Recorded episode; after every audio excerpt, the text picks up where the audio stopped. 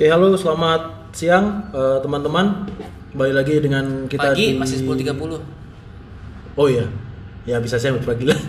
Balik lagi bareng kita di Power Podcast di episode ke-15 bersama gue ada Rico, Halo ada guest star kita hari ini eh, Adriano, Kamstra IPF bronze medalist tahun berapa? 2012 ex 2012. powerlifter. Monster ini juara dunia lo guys dua tiga lah nggak Ya, apa-apa. yang, yang penting podium lah ya Eh, hari ini kita sama Adriano kita akan bahas tentang powerlifting jadi banyak orang yang tanya juga kan di DM atau di mana tentang minta untuk bahas powerlifting gitu jadi kita hari ini akan bahas sama Adriano yang ex powerlifting eh, atlet dan sempat ikut Sekarang jadi judo ikut eh, kejuaraan dunia Jiu-jitsu. Jiu-jitsu. Nanti kita cerita itu juga kenapa dia pindah ya apa frustrasi atau gimana Jadi Oke, eh, yang pertama Gimana mulai powerlifting? Cerita nih, nih. Awalnya dulu pas sekolah itu gua ikut Persija. Wis, bola berarti ya? Bola, bola. Mantap. Atlet atlet Tapi ya setelah gua berjuang akhirnya masuk, eh terus PSSI-nya bubar, organisasinya buruk lah gimana lah. Bubar, gitu. ya. Akhirnya gua nyari kan site yang bisa menyalurkan Hmm. my my passion lah. Akhirnya gue ikut nge-gym lah. Biasalah kalau awal semuanya gue rasa kalau nge-gym itu buat badannya bagus. Iya, betul. Tapi lama-lama gue perhatiin gue lebih suka Angkat berat angkat berat soalnya nambah bebannya progresnya itu Kelihatan. kelihatan. Jadi awalnya gue ngangkat, ngangkat, ngangkat. Ya dari awal sih mungkin first six month gue langsung langsung powerlifting. Jadi biasanya kan orang langsung bodybuilding, kalau gue langsung powerlifting. Guys bentar nih mau gue mau bilang sesuatu Dia pertama kali tunjukin gue squat dia pertama kali langsung 90 kilo Dengan berat 60. 49. 49. Pertama kali squat lo 90 kilo Please Terus Iya, terus. gitu. Awalnya itu gue nge-gym sendiri di gua eh, di gym setahun lah. Habis itu gue ikut meet pertama gue di Singapura Oh, iya, Tom. tahun 2015 Oh, ya, 2015. 2015. Jadi progresnya cepat. Jadi 2015 gue ikut meet lokal di Singapura. Hmm. Terus berikutnya gue langsung ikut lagi meet berikutnya Singapura 2016. Hmm. Lokal juga uh, nothing big. Terus habis itu gue langsung kebetulan masuk timnas. Nggak Pelatnas ini ya? ya pelatnas pelatnas lah di Lampung. Ah. Itu setelah perjuangan gue DM orang Lampung berkali-kali nggak dibalas 6 bulan gue email terus akhirnya masuk. Ah. Jadi dalam tiga meet gue ikut kejurnas langsung. Terus menang Nah, Juara satu juara satu. terus Minggu depannya habis kejurnas langsung ikut Asia. Juara dua kalahnya sama yang juara ya juara dunia lah jago lah. Iya. nah terus meet keempat gua gua langsung ke kejuaraan dunia. Jadi dalam empat kali tanding Meet gua langsung ketiganya? iya meet tiga itu. Kan back to back. Jadi kejurnas terus break- minggu depannya Asia. Itu dua. First meet Oh iya iya, iya. terus minggu ke meet keempatnya langsung kejuaraan dunia. Yang IPF itu? Iya. Ya juara tiga. Terus habis itu gue berhenti. Jadi tujuan lu powerlifting cuma buat ikut Iya dari awal dari awal emang. dari awal emang gue niatinnya pas mulai uh, I want I want to win world championship lah. Gue pengen Ba- ba- Basically lu, lu pengen membungkam orang-orang yang bilang lu nggak bisa. Iya awalnya soalnya pas Gitu dari, doang. dari awal pas semua orang ya dulu kan gue kurusnya sangat kurus. Pas ditanya gue mau dunia jawabannya "Ah, emang lu bisa? Lu lihat lawannya kan orang-orang bule-bule jawabannya selalu begitu. Iya sih. Nah terus pas akhirnya menang, nggak tahu kenapa besoknya langsung nggak ada motivasi sama sekali. Mungkin udah udah tercapai kali ya. Ah udah cukup lah. Ya udah baru mulai itu gue langsung gandeng lagi dia. Oh gitu. Ah, berarti motivasi lu kenapa PL cuman karena itu ya karena lu pengen lihat progres doang dulu ya waktu di gym gitu ya. Iya awalnya sih ya. Awalnya itu Awalnya akhirnya itu awalnya itu tapi kan lama-lama Pengen bikin peng- orang diem aja gitu iya. aja. Oh iya. Motivasi ternyata itu ya. Motivasi paling bagus itu Iya bener sih. Dan tercapai. Terus gitu ya. capai Diem semua kan Bener nggak? Dulu kalau gue kan kalau di Instagram ya sering ngebacot lah intinya lah. Facebook dulu. Iya Facebook ngebacot kan. Yang tahu grup FBI itu kalau ngebacot itu, itu kalau ngebacot wah kalau dulu gua ngebacot balasannya bisa 10 orang langsung nyerang balik Emang. sekarang kalau gua ngebacot wah nggak ada Nggak ada jalan sih ya Drama juga nih orang nih. Ah, terus kalau waktu jalan powerlifting apa yang lo rasain? Maksudnya benefitnya buat lu atau terus ya yang pasti nggak awalnya gitu gitu. awal sih kalau powerlifting gua ngerasa ya lebih kuat, lari lebih cepat, loncat lebih tinggi. Ya, yakin lah lebih cepat masih lebih tinggi. cepat lebih cepat first first few Steps. squat se- ya first few tapi habis itu setelah ya setahun lah gua squat squat doang lama-lama body weight squat pun kaku buat gua nggak bisa body weight squat pun gua nggak bisa Hmm. ya sampai akhir karir Akhir squat aja sakit body weight squat aja sakit jadi gua nggak bisa squat body weight tanpa sakit. sakit Oh, habis itu ya gua Tapi guys, teman tadi harus dimengerti dulu ya. Ini orang nih kalau latihan datang, dia nggak pakai pemanasan, nggak pakai apa. Literally pasang bar, taruh bar, pasang 20 20 squat, naik lagi 20 20 lagi, squat lagi, 20 lagi, squat lagi. Jadi ya dimaklumi ya kalau dia sakit-sakit ya. jangan jangan jangan ditiru. Jangan ditiru, jangan ditiru. Tapi ya kalau powerlifting beneficial lah kalau buat first few Iya. year monthsnya ya kan dari beginner basically. dari beginner kalau nggak pernah squat segala macam ya tapi setelah basic itu strength lah. iya tapi setelah itu kan kalau like any sport kalau udah specialized Terlalu ya bakal specialized. bakal Stagnan ya. Jadi Ah, bakal spesialis ke sport itu gitu. iya, benar. Kalau menurut kok Apa uh, powerlifting secara sports gimana? Secara sport nggak apa-apa. Masalah Secara ya. orang biasa gue nggak suka. Uh, untuk uh, balik lagi kayak dulu kita tanya untuk sebagai training system berarti kurang ya. Training system. Karena tuh buat apa? Buat buat, buat powerlifting ya bagus. buat sport enggak. tapi gue setuju sih kalau powerlifting for susah juga ya tapi General- soalnya buat general soalnya kan powerlifting it's a sport Iya, it's jadi kalau sport iya gitu. Makanya lu tapi cuma kalau- specialize ke ini. iya tapi kalau ngomong harus squat to bench dan Iya lift iya ya enggak. gitu. soalnya Oh, benar. Soalnya gue aja sekarang nggak squat Iya gitu. nggak nggak deadlift Dan sukses aja untuk jiu-jitsu. Iya, gitu. iya. Maksudnya lu nggak harus gitu. Nggak Mungkin harus. untuk untuk basic strength pertama kali berapa? Mungkin setahun pertama gitu ya, tapi kalau sem- udah lu udah strong enough ya udah gitu. Maksudnya nggak nggak perlu lu wah tiap hari SPD SPD SPD. Karena itu sekarang kan banyak orang uh, karena mungkin ngikutin atau lihat powerlifting ya. Jadi mereka harus kayak lu, lu lu harus kuat supaya kuat karena squat fungsional atau apa. Deadlift harus gini kan. Jatuhnya kebanyakan orang-orang yang even nggak compete pun latihannya kayak powerlifting gitu loh. Iya. Iya. Sebenarnya sekarang gitu kan. kayak over overdo gitu Iya. sebenarnya squat emang harus squat gitu tapi kan eh, beda nggak harus back squat Malah kan. banyak kalau di internet mana misalnya mereka sportnya apa football atau apa tapi ngelakuinnya programnya kalau dikasih Powerlifting. powerlifting powerlifting powerlifting ya mungkin kalau awalnya mereka noob noob beginners Iya. ya lu pakai powerlifting iya tapi lama-lama malah powerlifting program itu recovery-nya bakal menghambat Iya. your real sport Iya. soalnya itu ya capek dan banget dan dan bikin lu lambat gitu. Iya. Dan ini juga dari bukan dari apa lihat lihat atlet atau apa ini dari experience sendiri juga gitu. Kayak misalnya gua sama Ida waktu itu. Jadi kita kan lagi program banyak SBD nih tiga kali seminggu. Di squat. Cuman gue ganti nih, maksudnya squatnya gue ganti safety squat, bench gue ganti apa Swiss bar. Swiss bar squat. Udah, Tapi eh, maksudnya tiga kali seminggu tapi bukan berarti kita SBD kayak low rep semua ya ini, maksudnya beda-beda gitu. Lalu sprint lagi tuh berat gitu loh, kayak kaku, kayak nggak nggak nggak nggak elastik, nggak nggak bouncy gitu. sekarang juga gua lagi nggak purposely nggak squat soalnya ya gimana gua udah terlalu banyak build up masalahnya jadi jadi gua sekarang lagi cut back on the squat Ah. sengaja buat kan squat fokus gue jujitsu Hmm. itu sangat sangat menghambat kalau lu terlalu Iya. sering squat Nah, Betul, betul. Oke, berarti uh, kalau lu kekurangan dari powerlifting lah, bukan sekarang sport ya? secara- Oh banyak banget. Bisa dijelasin? Ya, Satu silakan. kalau orang powerlifting, lu jarang banget lihat orang yang unilateral gitu loh. Mungkin unilateral cuma iseng-iseng lah dua set gitu. Hmm. Dua set ngapain sih split squat gitu. Tapi kayak lu nggak ada rotational movement, nggak ada nggak ada frontal plane movement. Misalnya frontal plane dalam arti kiri kanan gitu lah ya. Hmm. Eh, unilateral juga maksudnya apa? Yang benar-benar agak lebih menuju spesifik untuk membantu liftnya gitu loh.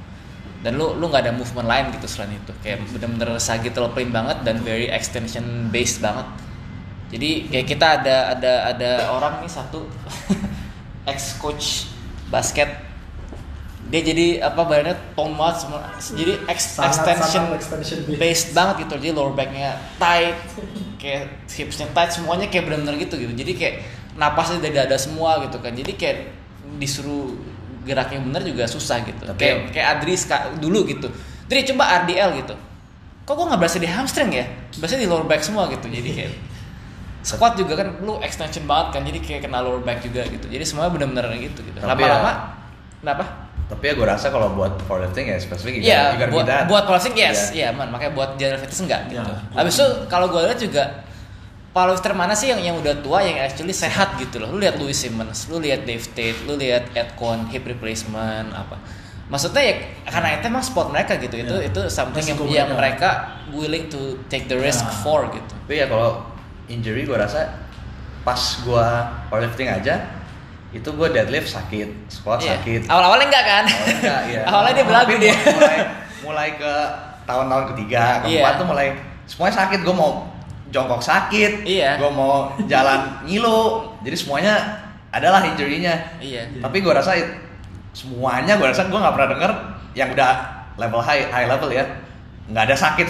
Nggak, iya pasti pasti ada ya. gitu. Apakah bisa diminimize? Bisa gitu. Tapi kan again karena sportnya sangat specialized ya lu harus SBD sering gitu. Kalau enggak iya. itu is kan skill dengan apa tersendirinya gitu. Tapi masalahnya kalau lu do the misalnya fix lah rotation apa itu kan it, apa memakan Iya. ke recovery lu buat Iya. SPD makanya nggak bisa lakukan.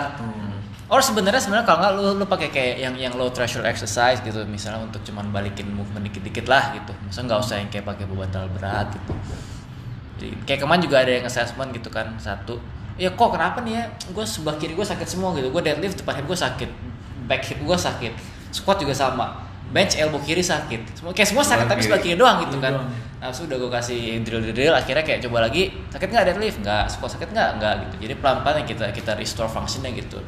Terus bench sakit kan. Bang ya overhead juga gerakannya shoulder shoulder blade nya nggak bisa gerak dengan benar gitu.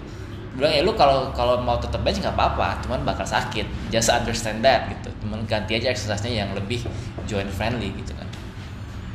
Oke, berarti itu eh, minusnya jadi kayak kurang dari gerakan-gerakan unilateral atau rotation gitu ya. Karena emang spesifik move- eh, sports mereka menurut untuk Iya. squat bench deadlift itu kan. Oke, kalau misalnya plusnya selain bikin kuat dalam tanda kutip apalagi menurut lu? Ya plusnya kalau gua rasa dibandingin orang yang bodybuilding Ah. itu eh, dia build muscle lebih jelas, soalnya progressive over- overloadnya lebih jelas. Kalau ini bodybuilding, bodybuilding yang yang abal-abal maksudnya nih? ya yang apa kan soalnya kan eh, Iya, iya, ngerti, ngerti. kalau powerlifting tujuannya nambah beban. Ya. jelas banget lah Jelas banget, iya.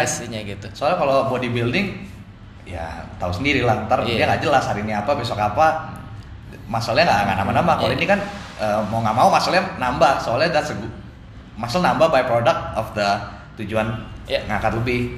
Jadi orang-orang nggak emang nggak gua rasa nggak ada yang ngejar kalau powerlifting nggak ada ngejar gua mau nambah muscle tapi emang nambah sendiri soalnya Iya. bebannya nambah terus.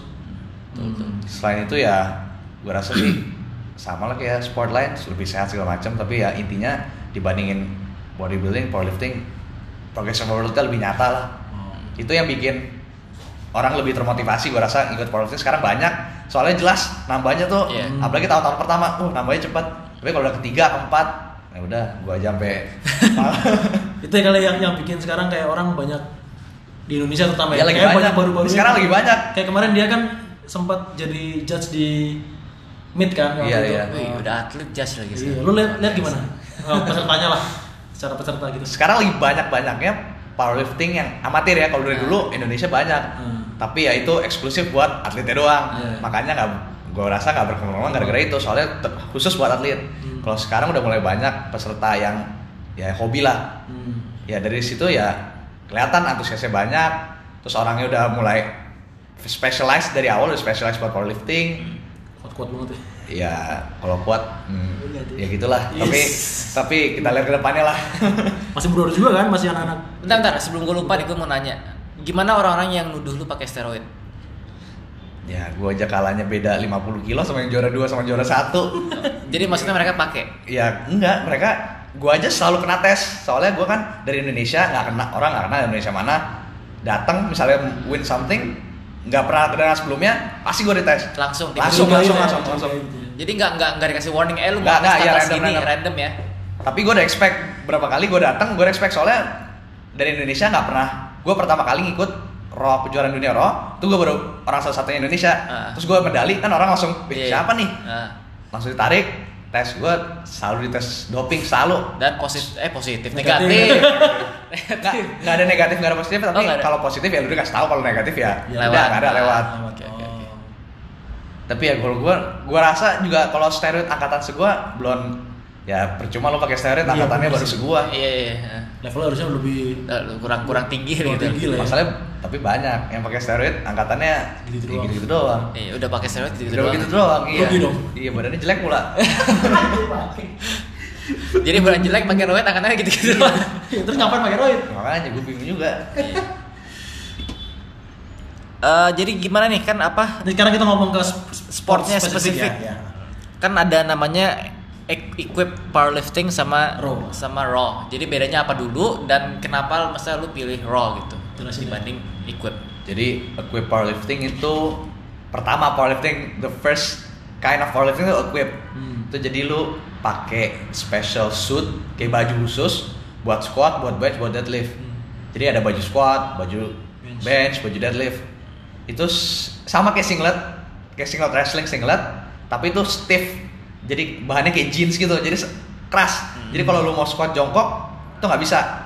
Jadi dibandingin kalau lu misalnya squat biasa 100 lu pakai baju singlet itu mungkin harus 200 baru bisa turun. Oh.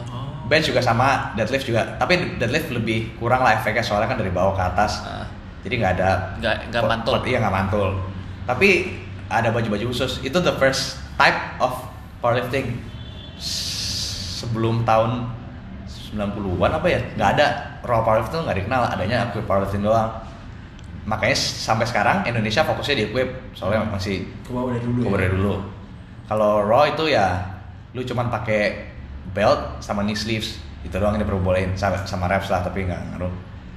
Ya beda sih kalau equip kalau ditanya bedanya ya equip powerlifting itu lebih ke team sport. Soalnya lu nggak bisa equip sendirian. Sendirian. Harus dipakein harus, bajunya. harus pakai di, harus dipakein, harus di spot, harus dijagain. Ah, Soalnya beratnya jauh lebih beratnya jauh lebih berat dan biasanya. lu nggak bisa kontrol your own body. Iya. iya. Hmm. Kalau terus juga eh, selain team sport itu sangat very technical compared to raw. Hmm. Soalnya kalau raw kan cuma squat ya, ya ada tekniknya tapi seberapa banyak sih? Iya. Kalau- Namanya squat doang. Iya squat doang. tapi kalau equip itu beda baju, beda kelonggaran, beda Ah. type, itu beda lagi gerakannya. Jadi Oh. kadang orang ada baju khusus buat latihan, baju khusus buat meet, ukurannya beda segala macam. Oh. Beda. Iya, iya. Itu bedanya bisa angkatannya buat squat bedanya bisa 70 kilo, 100 kilo lah mungkin. Wah, gile. Jadi banyak beneran. Nah, gua kenapa pilih raw? Ya, satu gua nge-gym sendiri, Iya. Kedua itu bajunya sangat mahal, satunya bisa 3 juta 4 juta. Buset mahal banget. Satu. Kan? Kayaknya lu punya satu kan yang waktu squad Iya, masuk? iya. Satu. Jadi Ah. lu butuh tiga, Tiga. empat. Anjing. Ya udah gua itu. Terus kedua, I don't feel like I'm doing the work. Iya, iya. Iya. Kan Kalau pakai iya ganti baju. Lu misalnya PR lu pakai squat suit 200, besok 220. Lu tau dari mana lu yang makin kuat bukan Iya, iya. Bukan bajunya, bajunya. bukan lu di rapnya makin kenceng. Iya, iya, iya. Gue masalahnya milih raw itu. Satu gara-gara bukan team sport, kedua progresnya nggak jelas, tergantung bajunya tergantung, too much, too much factor that comes into play. Ah. Makanya gue lebih milih ke raw. Nah Hmm. masalahnya sekarang Indonesia tuh masih fokusnya ke equip. Jadi buat kalau atlet-atlet yang sekarang Yang pro pengen ya. pro- Yang pro ya. jadi kalau atlet-atlet yang baru sekarang nongol-nongol mau raw ya susah kalau Indonesia nggak ada soalnya. Yes, yes. Oke, jadi yang ini nih kalau untuk programming kan ada orang ada orang suka bilang nih, eh lu nggak bisa ikutin ini ini programnya buat equip gitu, ini programnya Oh, iya. buat raw gitu. Kenapa kok bisa program bisa beda gitu? Maksudnya gimana deh gitu orang nggak Beda soalnya kalau equip, lu kalau equip terus it doesn't build muscle. Soalnya cuman udah satu rep, lu nggak bisa kalau equip lebih dari tiga rep itu kayaknya nggak bisa. Kalau lebih soalnya ada trade offnya. Lu tiga rep itu bisa turun. Kalau lu mau high reps, otomatis kan lebih enteng dong. Hmm. Lu nggak bisa turun. Oh, oke. oke. Jadi lu harus berat buat bisa turun. Oh, Ya. jadi kayak ketika latihan pun lu pasti pakai bajunya. Iya, iya. Jadi kalau lu enteng mau high reps nggak bisa turun. Kalau lu berat ya cuma bisa satu dua rep. Jadi nggak bisa equip sama raw itu jelas beda programmingnya. Soalnya kalau equip lebih banyak singles, double, triple. Kalau raw kan lebih banyak high rep, bisa lima, bisa enam ya. Tapi ya kalau equip itu harus raw. Tapi kalau raw ya nggak nggak perlu equip. Kalau equip equip lifter mau nggak mau mereka harus do raw to build the Iya, iya, base. iya. Ah. Hmm. Tapi kalau raw lifter nggak perlu equip nggak. Iya. Itu beda. It's a diff, hitungannya different sport lah. Iya. iya. Soalnya sangat gerakannya beda. Uh, movement pattern juga beda. Soalnya kalau equip itu kaki lu beneran bisa lebar. Kalau raw nggak kan cuma jumping Iya, iya. gitu doang. Jadi nggak bisa beda. It's a different program, nggak bisa disatuin. Itu kan malah different sport. Nah, terus kalau misalnya buat lu eh, programming yang lu paling suka atau paling efektif buat lu sendiri kayak gimana? Ini dulu deh. Ah, dulu waktu persiapan. Sabar sabar ntar gua dulu. Enggak, nyambung. Ntar ntar ntar dulu ntar dulu gua dulu ah. Eh gimana? Jelasin dulu. Apa gimana tadi? Jadi Programming yang bagus. programming yang bagus buat lu sendiri yang paling efektif yang paling lu suka. sebenarnya tergantung buat gua itu tergantung lu di mana sekarang apakah lu terus Nggak, buat lu. gua buat gua Ah. Buat lu yang progres lu paling paling bagus, paling cepet deh. ya, itu kan pas gua awal mula beginner Nggak, jangan dihitung beginner ya. Kalau udah Persiapan World persen- Champion lah dulu. Iya. Nah, ya itu pokoknya lu squat seminggu dua kali Hmm. bench seminggu tiga kali tiga empat kali deadlift lu seminggu minimal satu dua kali itu Hmm. ya pokoknya itu rep range nya ya divariasi. Ntar ada beratnya ada mediumnya ada heavy-nya. Hmm. itu gua rasa bukan program sih ya tapi lebih ke outline Ya, general outline lah. template-nya. Ah. kayak begitu itu the most effective. Kan nggak sebenarnya nggak ngaruh lo mau pakai conjugate lo mau pakai RPE lo mau pakai apa. Pokoknya selama lo squat seminggu dua kali bench seminggu tiga kali deadlift seminggu satu dua kali selama lo Basicnya itulah. basic itulah lo bakal naik terus. Masalah conjugate linear itu itu itu lu atur lah. iya gitu itu nanti- tergantung apalah yang lo enjoy lo just do it. Tapi maksudnya template itu Nah. it's the best for me ya. Gue gak tahu kalau orang lain yang squat seminggu sekali. Terus aksesorinya gimana? nah ini gue kalau aksesori itu rada ada different opinion. Ah. ada satu ngomong kalau lo aksesori misalnya lo kayak apa ya kayak Dumbbell row, double row. Pull up gitu. pull up. Itu lo build back muscle kan. Ah. sedangkan lo di powerlifting nggak terlalu butuh back muscle kayak deadlift sumo ya ya butuh tapi maksudnya kan cuma nahan doang Iya, backnya. static gitu. static jadi nggak terlalu butuh. Ada yang ngomong to build a big deadlift you gotta have a big back. Hmm. jadi eh, tergantung lu siapa. Kalau gua ya lebih ke sisi yang beneran squat bench deadlift. Jadi gerakan gua pas program itu beneran cuma squat bench deadlift nggak ada lagi. Oh. yang paling ada cuma curl. Tapi itu juga eh, balik lagi kalau lu curl misalnya contohnya lu curl Heeh. berat lu naik nih 0.5 kg from biceps Hmm. that's 0.5 kilograms that could have been added to your legs Hmm. to make your squat improve Hmm. jadi ada yang ngomong aksesori ya nggak terlalu butuh soalnya you're taking away muscle that could have been used. Kayak basically lu bener-bener spesifik Iya, banget dah iya. gitu intinya. Soalnya gue ngerasain pas sekarang gue stop squat segala macam, gue mulai row, tuh beginner gains lagi, Eh, Cepet ya? cepet. Jadi langsung row-nya awalnya berapa langsung naik, kelihatan juga. Jadi bedanya selama ini gue neglect back, Ah. sekarang gue lakuin beginner gains, berasa. Tapi ya jelas. Tapi balik lagi tadi kalau lu sport spesifik, lu nggak bisa ngelakuin yang lain lah. Lu benar harus squat, bench, deadlift. I see, I see. Dulu mau nanya apa Dam? Enggak sama sih kayak gue mau nanya kayak contoh programmingnya kan uh, lu masih ingat masih ingat nggak kayak programming lu yang sebelum World Championship kayak berapa weeks terus gimana? Oh iya, itu kalau itu udah maksudnya sebenarnya kalau template-nya sama semua begitu. Tapi yang beda mungkin periodisasinya, mungkin rep ranges-nya. Hmm. Kalau itu gue ya sebenarnya terga kalau soal program itu sebenarnya tergantung seberapa advance-nya lu. Kalau beginner nggak mungkin lu kasih squat seminggu tiga kali misalnya atau empat kali kan nggak mungkin. Tapi kalau udah advance ya bisa. Tapi masalahnya gue lihat kalau di Indonesia banyak kan itu masih angkatannya masih jelek, Hmm. gerakannya juga masih jelek, squatnya udah bisa yang seminggu tiga kali, seminggu empat kali, Ah. malah kan improve the bad patternnya malah makin cepat ke instill. Oh. Jadi misalnya angkatannya masih, misalnya berat lu 80, angkatannya masih, ini banyak yang begini tapi nggak boleh. Angkatannya 100, masih 140 misalnya, beratnya udah 80-an, Hmm. tapi squatnya udah seminggu empat kali atau benchnya seminggu empat kali. Padahal nggak perlu, padahal dengan lu squat seminggu dua kali, terus benchnya seminggu dua kali, masih beginner beneran, cuman 5 by 3, 5 by 3, kayak starting strength lah contohnya, itu lu masih bisa progress. Ah. Tapi dengan lu pakai program yang advance, Ah. contohnya misalnya small off atau apa, Ah. itu lu cut the future gains. Soalnya sekarang misalnya lu squat 100, lu pakai small off. Squat lu eh, setiap hari 20 rep eh 20 set contohnya. Ah. Ya, naik 120 kan. Ah. Sekarang lu mau ke 130, mau nggak mau lu 21 set, Iya. 22 set. Padahal kalau dari awal lu squat 3 set 100, naik 4 set 120. Kan masih banyak Ah. potensialnya buat lu gali. Tapi kalau dari awal lu langsung hajar Semua small off gitu ya susah. Tuh banyak gue lihat di gym juga. Kadang suka nanya "Eh, programnya apa nih? Nanya ke gua. Terus gue tanya balik kan ini program apa? Oh gue lagi small off gini gini gini, gini.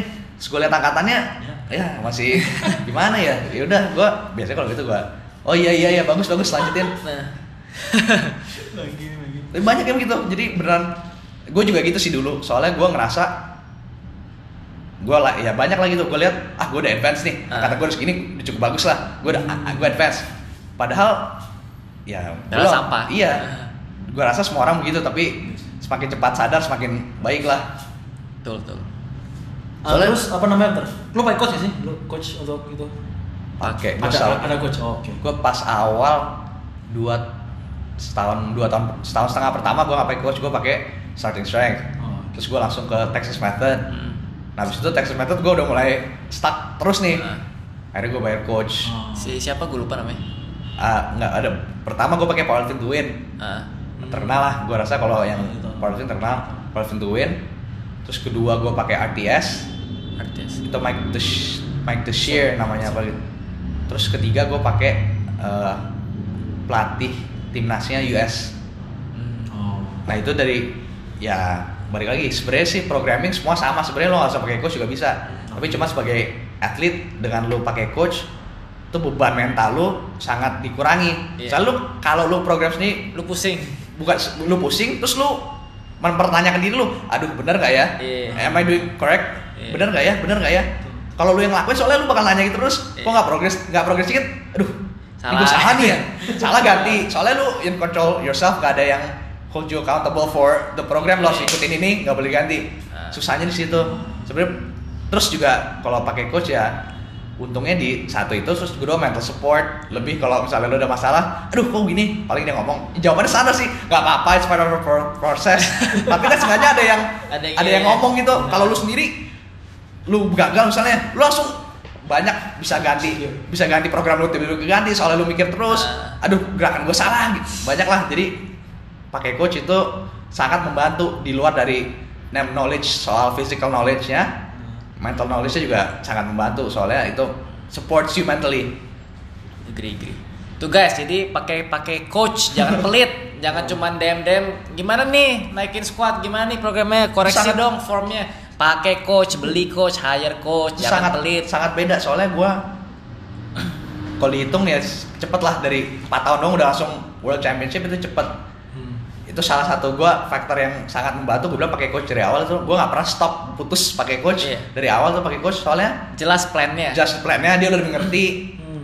malah gue yang setahun sa- satu setengah tahun sampai dua tahun itu enam bulan gue spinning my wheels gue nggak jelas mau ngapain gue nggak ngerti Ah. soalnya kan gue nggak baru nggak ada experience Ah. gue nyoba program ini program ini salah salah salah salah gue nggak ngerti gue pakai coach langsung naik Jelas. jelas Oh. jadi pakai coach menurut gua if you're an athlete, serious athlete harus pakai coach yang ngerti ya, bukannya Yeah. soalnya sekarang banyak banget coach di di di, Instagram. di Indonesia baru ngerti dikit, bukan baru ngerti dikit, baru squat dikit, masih squatnya juga masih jelek, angkatan juga masih jelek, langsung Online DM for online coaching ya, itu gua, aduh gua mau kesel juga gua liatnya, soalnya gua liat coach pas dia squatnya juga masih jelek, angkatan juga masih ya emang sih nggak knowledge nggak berarti lu harus kuat. Hmm.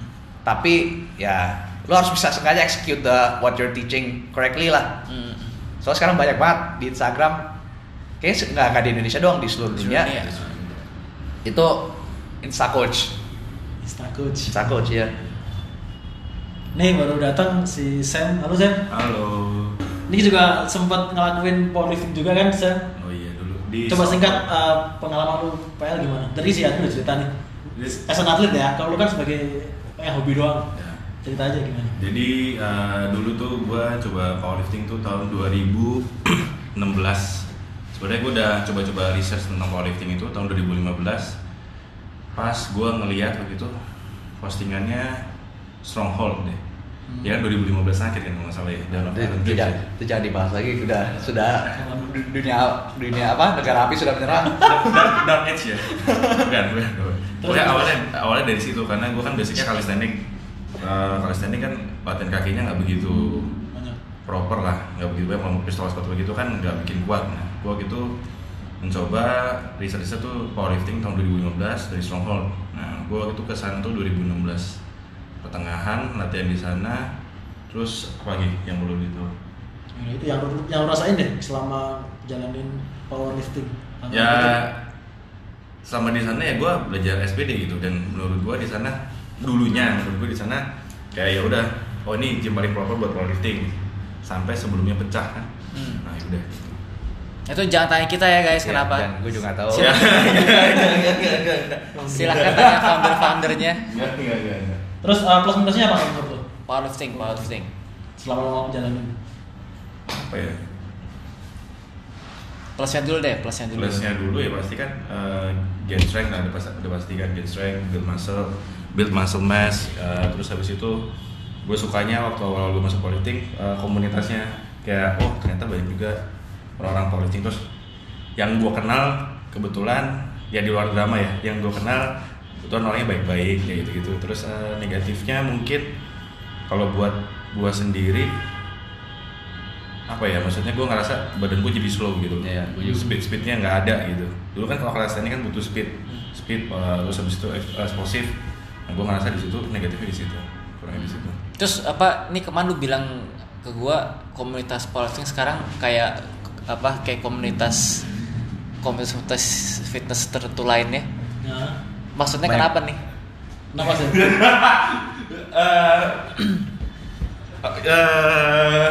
Ya bilang aja nggak apa-apa. gimana Ya, maksudnya Kan kan drama. enggak enggak ini kan Ya, enggak enggak enggak ya. enggak enggak sebutan maksudnya secara Ya. secara secara general kenapa gitu maksudnya? Apa, apa gua kan gua kan gua kan bukan di powerlifting gua nggak Ya, tahu gitu. Iya iya iya oke oke oke oke. Sih intinya kalau drama gitu comes back to mereka sirik, lu lebih kuat. Iya, iya, iya, itu. iya. Dari dramanya intinya itu. Lu Tetap ya itu itu kayak drama terus eh, kenapa gua gua kan sempet mencoba dalamin kan tiga tahun ya. Hmm. Terus gua ngerasa kok kayaknya mulai gua dalamin makin masuk ke komunitasnya kok kayaknya dramanya agak toksik gitu. Terus gua kayak enggak ah, nggak mau itu lagi gitu. Ya, dramanya selain yang tadi kuat itu masalah teknik. Oh, terlalu banyak drama intinya Iya, gitu gitu. gitu. Ya, tapi kalau itu sih kayak gue rasa semua ya soalnya kalau di Instagram lu post kritik teknik lu banyak. Iya. Maksudnya tapi bukan bukan di powerlifting doang sih kayak dalam Semua. semua sport Iya, gitu. iya, semua sport. aspek malah. Iya. Mau lu speed, powerlifting, calisthenics kayak apa kayak pasti kayak lu bilang naik ini, oh enggak enggak ini salah dan oh, ini salah. Iya, banyak. Mau Jadi- rehab juga begitu gitu. Oh ini nggak boleh, ini boleh, ini boleh, Iya ini nggak boleh kayak ya udahlah. Dinamika. Dan sekarang udah udah nggak powerlifting ya sih? Mi? Udah semenjak di sini semenjak di Power Lab Terus sekarang banyak lagi banyak-banyaknya powerlifting di Indonesia lah gue rasa. lagi growing banget ya Growing banget. 2019 Soalnya gue dulu sendiri doang kalau di gym tuh sendiri ngangkat berat dipelototin, diliatin. Tapi kalau sekarang gue rasa lu ke gym lu powerlifting pasti ada yang udah ada lah udah ada yang Ya, punya- ya. yang udah nungguin powerlifting juga. Banyak sih sekarang emang. Tapi ya gitu gue rasa sekarang susah sih soalnya eh, kok apa platformnya belum ada. Meet masih harus amatir. Hmm. belum ada yang resmi. Ya. kalau resmi masih equip khusus buat atlet. Terus atlet. Jadi makanya kenapa kalau gue salah satu ini curhat sih tapi Hmm, alasan alasan gue quit powerlifting Iya itu. itu satu gara-gara burnout gue terlalu cepat dari awal gue udah gue mau jeder gue mau jeder gue mau jeder Ya. sampai sidam aja nih saksi hidup gue selalu nulis di board.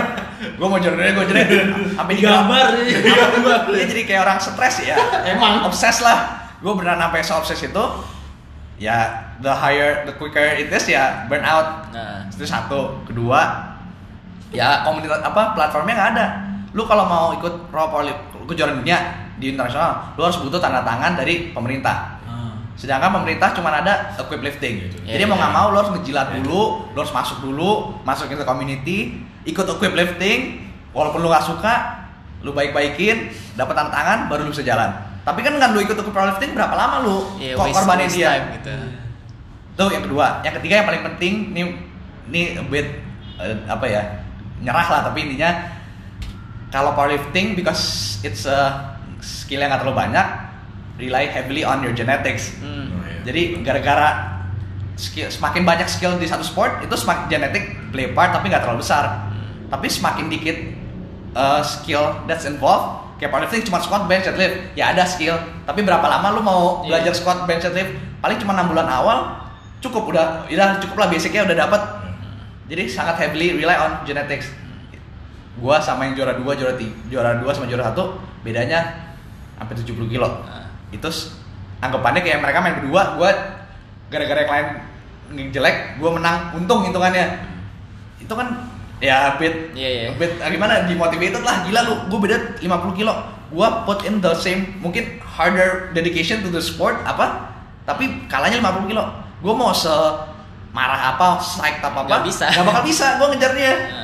ya sama kayak all sports lah misalnya lari Ya kayak basket lah, Kayak kayak, basket. kayak lu liat LeBron James gitu kayak mau ngapain nih, gue mau latihan apa Iya, gua jadi sama, like- juga gak bakal ini. lu train it can make you stronger tapi kalau dasarnya lu udah nggak strong ya Iya, susah bisa. ya You- lu lari Sementok-mentok Iya, genetic limit iya, lu aja iya, gitu.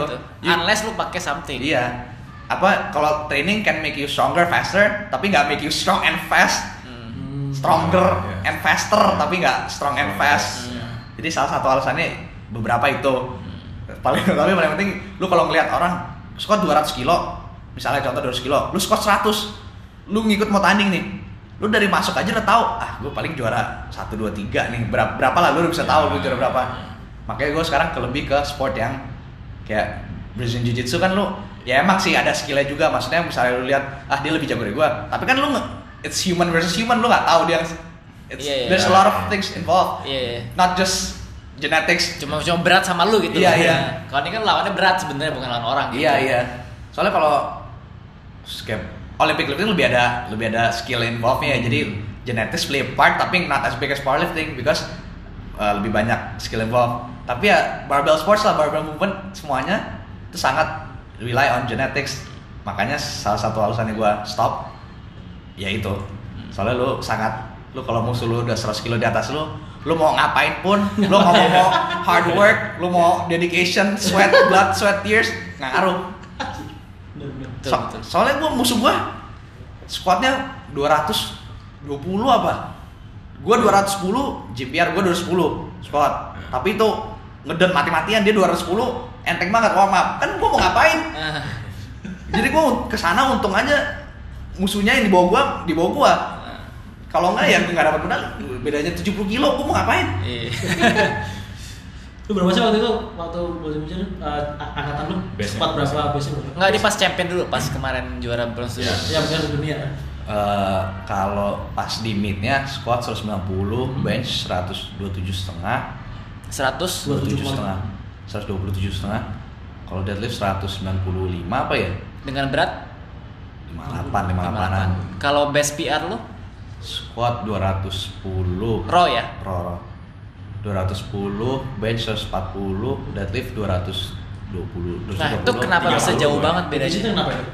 Iya. soalnya kalau ini ini gue juga lihat kemarin di mid kemarin sebagai juri salahnya ini banyaknya mereka nganggep kalau di mid it's time to break your PR it's time to push the limit padahal salah kalau di mid itu bukannya Yeah. break your PR Yeah. it's to win. Hmm. jadi nggak ngaruh mau menangnya satu Yeah. kilo menangnya dua kilo menangnya 100 kilo Orang juara satu juara satu juara dua juara dua. Betul. jadi misalnya lu squat di gym 140 Hmm. the heaviest you touch itu 140 di gym. Lu hari H mid lu mau PR kan konyol. Misalnya kayak seri Cristiano Ronaldo contohnya dia biasanya nendang pakai kaki kanan. Terus pas hari H dia mau gue mau nendang pakai kiri nih hari ini gue mau coba hari kiri gue mau PR gue mau gue coba hari kiri. Kan nggak masuk akal. Nggak bisa. jadi itu salah salah kaprahnya orang masuk mid buat break PR padahal tujuannya buat mid itu buat Menang. menang Dari nggak peduli berapa Iya. selisihnya kan? jadi misalnya kemarin gue deadlift 190 ya gue bisa lebih tapi kan buat apa gue 190 Udah tiga. gue 190 misalnya gue nambah 200 nggak dapet gue malah kejar yang ketiga Malah, iya, malah malah iya. tolol hitungannya kan Iya. strategi gitu kan harusnya. jadi banyak kemarin di mid banyak yang bomb out banyak yang dapat Iya. attempt cuma sekali soalnya mereka nganggupnya nih mid gue harus gue Hmm. PR nih PR nih padahal it's padahal di mid itu bukan tuh show off your progress itu buat win Hmm. itu gue rasa salahnya di situ? Iya, itu. soalnya banyak ya kemarin lah gue jadi juri se- semuanya bomb out terus fail padahal kalau di mid yang menang itu the most yang successful lift Hmm. misalnya lu 9 kali kan ada 9 lift ya yang paling ba- ini secara statistics the more lift you get the more chances you're gonna win Hmm. kalau lu misalnya belum pernah satu selain lu physically nggak kuat kalau lu di gym biasa 140 terus lu di mid 150 nih lu tes lu kan dalam hati udah aduh gila gua nggak bisa nih Iya. gimana ya gimana ya Udah udah mental. Iya, Udah, benar, udah, benar. udah, udah, udah. lu fail squat misalnya aduh gagal langsung lu bete Iya. aduh gua gagal ini bench gimana nih ya bench lu coba lagi gagal lagi udah lu Moodnya iya udah, iya. udah. Hilang. jadi banyak lah that comes into play tapi eh, sebagai catatan itu kalau lu meet bukan buat PR tapi to win soalnya mbak ya powerlifting uh, contradict contradictory to what I've said tadi emang sih uh, genetics come into play tapi ada strateginya juga walaupun nggak play that much of a role ya iya tapi perlulah strategi Jadi Sam udah udah nggak powerlifting lagi sekarang. Enggak sih. Jadi ngapain? Semenjak banyak masalah masalah yang di Oh, iya. itu kan banyak masalah. Ya, Oh, tuh, banyak- coba diceritain singkat Sam gimana? dia, dia ngomong lah yang gua gua kenapa aja waktu itu. Iya ceritain dong kan lu yang experience. Oh jadi waktu itu eh gua sangat tight sekali gitu ya. Gua squat itu nggak bisa stance-nya wide banget. Kayak Pokoknya cuma Sam itu dulu squat cuma bisa satu stance. Lu, lu keluarin Oh, satu ya. senti dari situ, hips gua sakit. dia sakit. Hips gua sakit. Terus em, apalagi masalah gua banyak waktu itu. Sampai lupa. Yang gua. paling parah itu sih. Yang Hip, paling pa- parah, basically iya, hip iya, itu paling iya, parah. iya, Gue paling juga. parah. Itu Oh, gua. oh, lu juga sama ini. Gue kalau squat, eh kalau deadlift itu right adductor gue eh left ya left nah, gue lupa lah. Karena lu sumo. Sakit. Itu kalau squat dengkul gue sakit, Ah iya. dengkul kanan gue selalu sakit. Terus kalau back ya semua lah pokoknya semua joints ada sakitnya. Soalnya ya kebanyakan dipakai seminggu bisa empat kali. Iya sih. Teman-teman gue juga yang powerlifting kayak si Babam, si weightlifty itu dia juga Weightlifty. weightlifty. Hai weightlifty, tolong ke sini lagi ya. Dia juga bilang kan dia eh, apa badannya stiff semua gitu, kayak kelok ngerti nggak kayak Iya, iya. semuanya kelok gitu kayak kayak si siapa Derry. Ya gue juga kalau gua merasakan itu. Ya, ya, ngelok banget karena bener-bener semuanya gitu kan. Nah, Basically Sam habis apa assessment bla bla RPR ya sekarang ya enak udah nggak ada udah pain enak. free sama udah, sekali gitu. Udah bisa lari kan sekarang gue itu nggak bisa Iya, lari. iya, dia nggak bisa lari. bisa lari. Sedih Gua nggak bisa lari. bisa lompat. Gue bisa lari. bisa lari, bisa lompat. Wah sedih banget. Di di dibully terus gue di power lab. Tapi gue rasa kalau semua sport ada once it's a sport, once you focus on the sport, ya pasti ada. Kalau udah high Iya, performance iya. udah bukan Ada, health lah. iya. Trade-off-nya lah. Ada Trade-off-nya. trade-off-nya. Trade-off-nya. Terus ya ya udah semenjak itu gue kayak ngerasa gue gue nyadar gue mending trying to be healthy lah gitu loh. Ngapain gue ngejar-ngejar kayak gitu lagi gitu. Tapi- Maksudnya tetap ada deadlift, Iya, tetap iya, angkat tetap berat, ada, tapi- tapi nggak kayak nggak spesifik. nggak Tapi spesifik catatannya kalau powerlifting. lu eh, kuat sakit, oke. Tapi kalau Kalau banyak yang banyak yang, yang, yang isu lemah tapi Sakit. sakit, konyol. Nah, betul betul. Jadi kamu sakit kuat guys. Nah, kalau mau sakit kuat. Itu Sengaja nggak sia-sia lu Harus kuat sakit ya. iya, iya. Harus kuat lagi. Kuat. word of wisdom dari Adri. Dari semua hal kalau mau sakit kuat ya pasti. Kayak apa untuk episode kali ini kayak udah cukup pembahasan kita. Ya. Mungkin eh, conclusion dari lu Dri Ya. dari episode inilah tentang powerlifting apa. Ya buat gua powerlifting is a good sport. As- If it's a sport ya bagus lah. Tapi eh nggak harus lu kalau lu nggak bukan atlet bukannya bukannya atlet bukannya bukan atlet powerlifting lu nggak harus terlalu dogmatic about powerlifting is the best Ah, Ah, soalnya- itu soal soalnya powerlifting it's a sport Hmm. kalau sport lu bisa sportnya football basket nggak mungkin lu bisa basket and powerlifting because it's a two different sport. Jadi nggak mungkin Iya. lu bisa dua-duanya. Jadi lu kalau basket fokus ke basket jangan ngarep angkatan lu bakal sekuat kalau lu fokus di SBD Iya. jadi ini gue juga pas awal ini kan gue mulai jujitsu gue awalnya terus gue mikir I'm gonna do jujitsu squat bench deadlift gue bakal segini terus bakal tetap gue mau dua-duanya. Setelah gue jujitsu gue squat 100 saya sekarang genden jadi tapi tapi yang susah itu kalau emang susah. Kalau lu misalnya fokusnya nggak di powerlifting lu misalnya sportnya basket atau apa pun pas lu nge-gym gara-gara gainsnya cepet lu langsung addicted to the gains. Lu mau nambah terus nambah terus malah tapi trade offnya basket skill worknya atau apanya Ya, malah kurang. Jadi kebalik kalau lu misalnya basket, weights itu cuma supporting, supporting doang. ya. Jadi kalau misalnya malah kalau udah cukup cukup nih. Misalnya lu udah kuat kayak gua.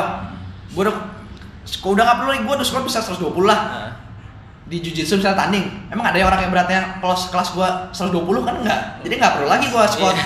berat-berat bench juga, nggak- gua bench 100 seberat beratnya orang 100 kelas gua 60 100 kilo dari leverage segimana Iya. lebih dari 100 kilo Iya.